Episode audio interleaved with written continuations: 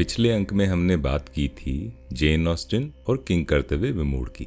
इस बार मधुशाला के सफ़र में हम बात करते हैं कुछ अलंकारों की और अग्निपथ की। तो चलिए शुरू करते हैं। सुन कल कल छल छल मधुघट से, सुन कल कल छल छल मधुघट से गिरती प्यालों में हाला, सुन रुन झुन रुन झुन चल वितरण करती मधुसा की बाला। सुन कल कल छल छल मधुघट से गिरती प्यालों में हाला। सुन रुन झुन रुन झुन चल वितरण करती मधुसा की बाला। बस आ पहुँचे, दूर नहीं कुछ चार कदम अब चलना है। बस आ पहुँचे, दूर नहीं कुछ चार कदम अब चलना है। चहक रहे सुन पीने वाले, महक रही ले मधुशाला। चहक रहे सुन पीने वाले, महक रही ले मधुशाला। मधुशाला के इस पड़ाव में शब्दों और वर्णों के जोड़ तोड़ से बड़ा संगीतमय सा माहौल बन जाता है। ये पंक्तियाँ ही संगीतमय हैं। और अगर आप इसे लय ताल में पढ़ें या सुने, जैसे मन्ना डे जी ने गाया है अपनी एल्बम में तो बस क्या कहने। शब्दों से ही खनखनाहट पैदा होती है। साकी की रुंझुन पायलिया, पानी की कलकल और मधुघट की छल छल भावार्थ की बात करें तो जैसे जैसे आप अपनी मंजिल के करीब पहुँचते हैं, जैसे यहाँ कहा है कि मधुशाला के करीब पहुँचने लगे तो संगीत सा सुनाई देने लगता है। मन में एक अलग ही खुशी और उत्साह आ जाता है, खुशबू सी आने लगती है, और उसी के प्रतीक इन पंक्तियों में दिए हैं कि एक उमंग की लहर मन में उठ के बता देती है कि बस आ पहुँचे, अब दूर नहीं, चार कदम ही चलना है। इस कविता में अनुप्रास अलंकार का प्रयोग हुआ है। एक ही वर्ण की बार बार आवृत्ति और जब शब्द की आवृत्ति होती है तो वो होता है पुनरुक्ति अलंकार। और अलंकार क्या होता है? अलंकार होता है कविता का आभूषण। हाथों में आने से पहले नाज दिखाएगा प्याला।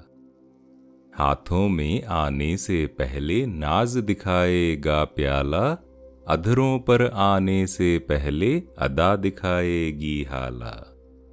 अधरों पर आने से पहले अदा दिखाएगी हाला। बहुतेरे इनकार करेगा साकी आने से पहले। बहुतेरे इनकार करेगा साकी आने से पहले। पथिक न घबरा जाना पहले, मान करेगी मधुशाला।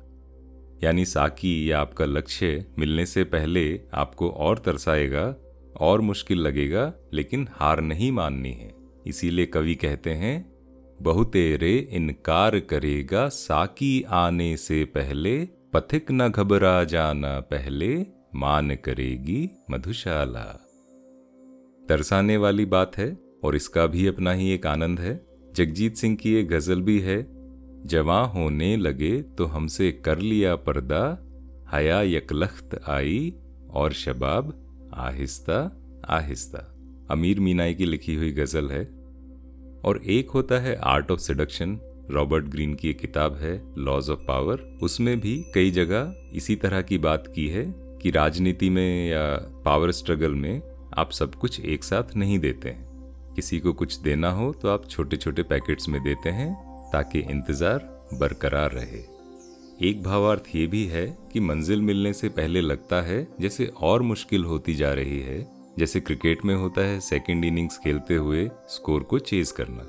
लेकिन कवि कहते हैं कि घबराना नहीं है बी ए फिनिशर जैसे हमारे यहाँ क्रिकेट में हमेशा से फिनिशर्स की कमी रही थी, लेकिन धोनी और गांगुली के ट्रांसफॉर्मेशन के बाद वो काफ़ी हद तक पूरी भी हो गई। बहरहाल, जब मन में ठान लिया है तो चलते जाओ, मंजिल आखिर मिलेगी ही मिलेगी।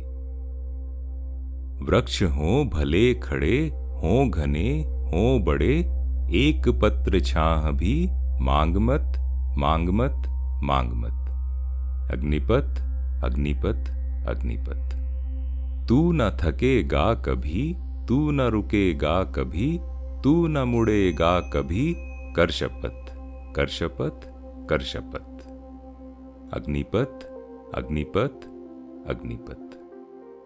अगर बच्चन साहब के जीवन की बात करें तो ज़िंदगी में कितने मौके आए थे, जैसे मधुशाला को पब्लिश करना, कई बार छोड़ देने का दिल किया।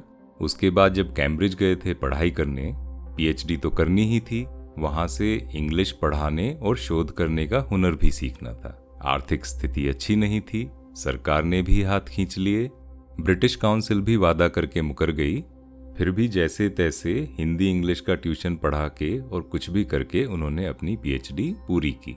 कई मौकों पर नौबत आई कि छोड़ के चले जाएँ। एक वक्त उनके पास कुल मिला के इतने ही पैसे बचे थे कि बस फ़्लाइट टिकट खरीद सकें। और इस बीच उनका परिवार जो इलाहाबाद में था, तेज़ी बच्चन, अमिताभ, अजिताभ, वो भी बिना किसी फाइनेंशियल सपोर्ट के थे। और कुछ लोग इस बीच तेज़ी जी को भी परेशान कर रहे थे, कुछ उधारी को लेकर यहाँ तक कि कुछ हिंसा की नौबत भी आ गई थी। मगर किसी तरह टिक कर पीएचडी खत्म की और वो भी एक रिकॉर्ड टाइम में, और बच्चन साहब कैम्ब्रिज से पीएचडी करने वाले दूसरे भारतीय बन गए। वैसे तो तीसरे होते, किंतु उनमें से एक पाकिस्तान चले गए थे।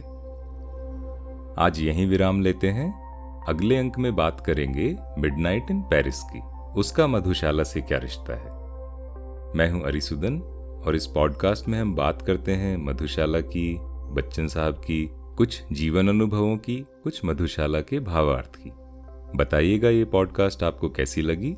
आप मुझसे जुड़ सकते हैं इंस्टाग्राम फेसबुक या लिंक्डइन पर। लिंक यहीं दिए हुए हैं। और हाँ हम हर संडे मधुशाला की एक लाइव कवि गोष्ठी भी करते हैं। उसका लिंक भी यहीं दिया हुआ है। कभी जुड़िएगा। तो मिलते हैं अगले अंक में। स्वस्थ रहें, प्रसन्न रहें। चाय, कॉफ़ी। पीते रहें।